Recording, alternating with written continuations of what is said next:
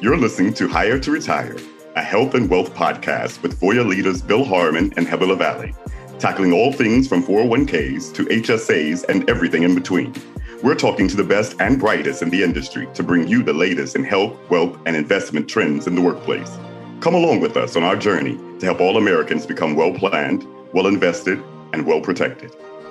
Hi, I'm Bill Harmon, and welcome back to Hire to Retire, a health and wealth podcast. I'm here today with my friend, colleague, and co host, Heather Lavallee. Hi, Heather. Hey, Bill. Thanks so much. Um, you know, I appreciate the warm welcome, and it is exciting to be back here with everyone for our next episode. In episode one, we took some time to talk about consumer insights and research. Certainly an interesting and insightful topic as we think about how individuals and their employers are looking to recover and rebuild their savings amidst a COVID 19 economic crisis. That's right, Heather. And you know, I found it interesting that employees are increasingly looking to their employers as the trusted source for information, as well as a primary source for savings. We had Carrie Setti on, and she mentioned that employees are becoming more engaged in their benefits decisions, particularly during enrollment. So there really are opportunities to help them optimize their benefits decisions on a holistic basis.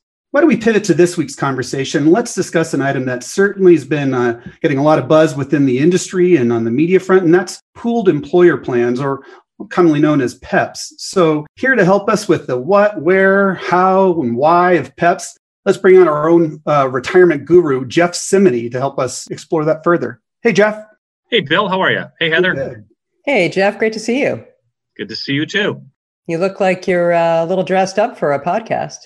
Well, you can never be, uh, you know, looking too sharp. Does he know podcasts aren't uh, on video? I, I, I don't think he does, Bill. Maybe okay, we, we we'll, let's take that offline and, and see if we can. Not, you can't see me. No. Our audience can't see you today, Jeff. So you can you could you could address a little bit normally, so, and, and that's all that's right. Where you're okay. you know, Jeff, I, I will say that uh, you know we think about the podcast and everything we're doing here today. And, you know, as you know, every moment I get to spend with my partner, friend, and colleague, Bill, is is the most greatest joy I get from my professional um, life. So, you know, I just have to accentuate that point that to spend time with the two of you who are not only experts in the retirement space, but people that I consider my dear friends is just a it's a thrill of a lifetime.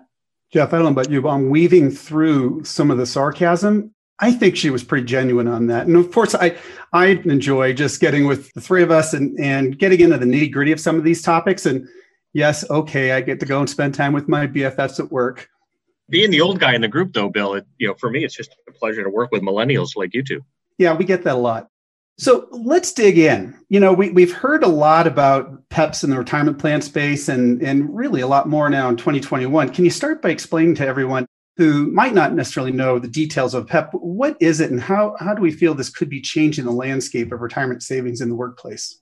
Great question, Bill. And, and you know, for the audience, just to let you know, the concept of a PEP has been around for a while, but it really was not put into kind of regulatory guidance until the Secure Act at the uh, end of 2019. First effective date for, for PEPs was the beginning of this year. So it, it is a rather new concept but it was built on a concept bill that had been around for a long time, which is multiple employer plans or MEPs. You know, MEPs were really kind of the precursor structure for this. And we have long argued for a little bit of revisions to MEPs, as well as the expansion of who can join uh, a program like this. So if you go back to the original MEP rules, it required that all members of the MEP be affiliated with each other. And so mostly you saw associations offering this as a part of their membership. But the advancement of it was rather challenging because you had to have that that that tether to each other, that relationship to each other.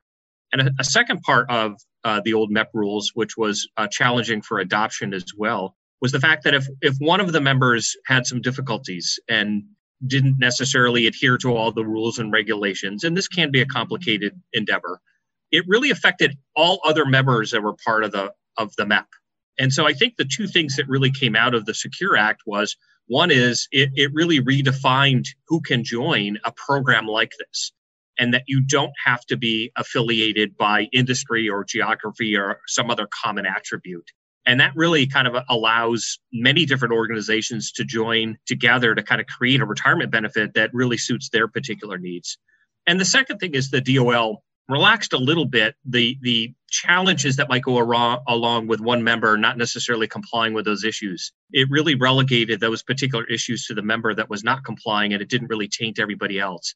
And I think those two things, the fact that I can't get in trouble for somebody else's behavior and the fact that I can join with other like institutions and not necessarily be in the same industry are, are two factors which have really increased the discussion and even design of PEPs in the marketplace. So, Jeff, can I, if I can build on that, knowing that there are some substantial changes in the law around organizations setting up PEPs and MEPs, do you see PEPs as being a big game changer when it comes to providing greater retirement access for individuals? By and large, yes. Things in our industry do evolve over time. And as they become more common, um, we learn from uh, some of the things that we're doing. They do tend to accelerate a little bit in terms of adoption. And right now, I think we are um, a little bit early in this stage. Lots of discussions. We're seeing a fair amount of organizations act as what's called the pooled plan provider or the PPP, which is really the sponsor of the PEP. Part of the Secure Act regulations require that they register with the Department of Labor, and we're seeing those activities increase rather substantially. And those that are in place that we're working with our partners on are starting to see some really early adoption success. I don't think it's going to be overnight. I think it's going to take time, but I do think it is going to be an important offer within our industry uh, for plan sponsors who are seeking, you know, some of the favorable benefits that a PEP or a MEP can offer, which is in some cases, you know, access to lower cost investment opportunities, a little bit of a deferral of the fiduciary responsibility, some of the complexity related to, you know, regulations and tax filings and testing and things like that. I do think it's going to be a part of our industry. And I do think it is something that complements a lot of other programs that are out there, both state programs as well as individual plans. So Jeff, you mentioned some of the benefits. You mentioned if I'm if I'm an employer, I'm a plan sponsor, I have let's call it a smaller 401k. I would think about joining a PEP because of some simplicity, reduced fiduciary liability, yeah. maybe some reduced cost. What would I be giving up? Why would I not necessarily want to join a PEP? Oh, great question, Bill. If you have an individual plan, you have the ability to customize that for your employees. It's a recruitment tool, it's a retention tool. It can be designed in such a way that it's complementary with other benefits that you offer your employees. And it's a little bit of that customization and flexibility, Bill, that often is the opposite side of the coin when you're thinking about much more of a pooled approach. Typically, a MEP or a PEP has um, choices choices on eligibility, choices on match provisions, choices on whether you offer a loan or how many loans that you offer, choices on vesting, but they tend to be limited in, in nature and they tend to be rather straightforward.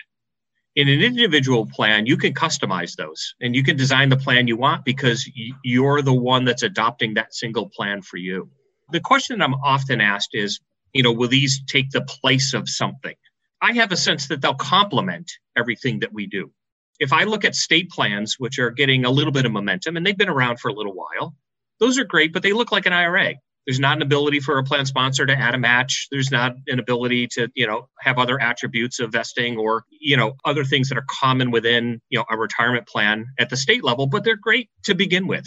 I think MEPs and PEPs are uh, provide greater flexibility uh, to customers there, but you're really limited to the structure of that PEP or MEP and the offering that is available to them.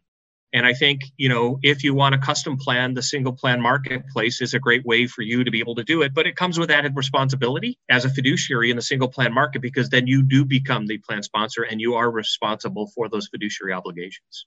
So, Jeff, I, I want to uh, build off that, you know, to kind of talking about why a plan sponsor and employer might not consider it. Can you comment on? We, have had some questions from audience members or partners around uh, 403bs and MEPs and PEPs. And today, you know, the question is: Is it really something that is an offering for a plan sponsor only offering a 401k ought to consider, or can you comment on the applicability across other plans with different plan structures? Heather, that's a great question. The Secure Act, when it talked about PEPs, really relegated it to for profit institutions. And so, right now, under the current uh, Secure Act, 403b PEPs are not allowed. 403 MEPs have been a- around. We have seen some activity probably over the last half decade or so as it relates to that. There have been some state universities and college systems that have looked at those for some of their smaller members or even some of their larger members. But our feedback to the Department of Labor and to Congress has been we would like direction. And we do think that PEPs for the tax exempt space is something that could be very beneficial to those organizations. It has been um, floated and proposed in what we're referring to as Secure Act 2.0, which uh, most likely will come out of Representative Neal's office in Congress. And so we're waiting and seeing right now, but it, it does appear that there is some some momentum to kind of expand those provisions of the Secure Act into the 403B marketplace. And I think by and large, we think that would be very positive for those institutions to have the same availability that for-profit institutions have. So, really, when you talk about opening up PEPs to different types of organizations, we're really talking about coverage. In a sense, there's still too many Americans that don't have access to a workplace savings. And I know that there's been some state legislation where states are sort of mandating that you offer some type of plan. And if you don't, then you're required to go make a contribution into an IRA on behalf of those employees. So I guess, do you think that PEPs, at least now they're available in the corporate market, are they going to provide more coverage um, like it was intended to do? You know, Bill, I, it's a great question. I, I think we hope that absolutely that's the case. I do want to make a, a, caveat, though. You know, we are seeing larger organizations at least express some interest in these types of PEPs. And it really is for that ability to have someone else take the primary role as a fiduciary. But I think our, our initial thoughts on, on PEPs when, when it was being considered um, in Congress and, and by the Department of Labor, our hope was that it expands the coverage ratio. You know, DC plans still today cover about 60% of the US labor force. That's much higher than defined the peak of any defined benefit structure that we had in the past. But that still means that, you know, a third to 40% of the US labor force does not have access to a retirement plan. And so I think we believe that, you know, additional structures like this, if they can be the conduit that allows a small business owner to offer a plan to make it easy for them to kind of adopt it, not take on additional legal liability that they may not want to take. And it expands the number of, of employees in the US that have access to a retirement plan. We're, we're thoroughly behind those types of programs. So, Jeff, as our time together comes to a close, are there any final thoughts around MEPs and PEPs that you'd like to share with our audience to, to take away for consideration? You know, I get back to the same thing, Heather, and this is probably a little bit more me uh, than anything, but I think we as an industry have an obligation to employees to make sure that we help them get to a successful retirement. And there are different businesses in different industries, you know, whether that be tax exempt or, or for profit institutions, small employers to large multinational employers. We've put this type of retirement system on their backs. And it requires a lot more involvement certainly than my parents or my grandparents' generation had. We've talked earlier that it covers more employees than defined benefit plans or other retirement structures ever did, but it also requires a lot more involvement of the employee. And so I don't think there's a singular structure that is perfect. I think a lot of the structures complement each other. And I think it's our responsibility as industry participants to ensure that whatever model an employer is selecting for their employees that we ensure that the employee knows how to optimize that and gets to that retirement that they've always envisioned. That's helpful, Jeff. And I and I know you know I, you've often shared your own personal story of growing up in a GE town, and I think your main point there is that often for those employees who are working at a company for life, your biggest decision might be when you retire, but but so much of that had already been taken care of. And, and we obviously live in a very, very different world today. And so I think it is a great point to end on our podcast today that we as an industry, as our partners and our listeners on the call, we all feel an obligation and a duty to help all Americans achieve the financial future they they envision all right. Well, Jeff, um, thank you. Always a pleasure to talk with you. Uh, we want to thank you for your insight. And uh, as you know, door is always open. So come back to our podcast anytime. Thanks, guys. That was a lot of fun. Have a great day. Well, Heather, this concludes another episode of Hire to Retire, a health and wealth podcast. And to all of you out there listening, thank you again for tuning in. If you enjoyed our discussion today and want more, please go to our show page and hit that subscribe button so you can get notified every time we drop a new episode. Thanks, Bill. And please remember another way you can let us know that you're enjoying the podcast is to give us a review. We'd love to hear your feedback. Thank you all so much for coming along on our journey today. Stay well. This information is provided by Voya for your education only. Neither Voya nor its representatives offer tax or legal advice. Any opinions expressed within do not necessarily reflect those of the Voya family of companies or its representatives and are not intended to provide specific advice or recommendations for any individual. Please consult your tax or legal advisor before making a tax related investment or insurance decision. Products and services offered through the Voya family of companies.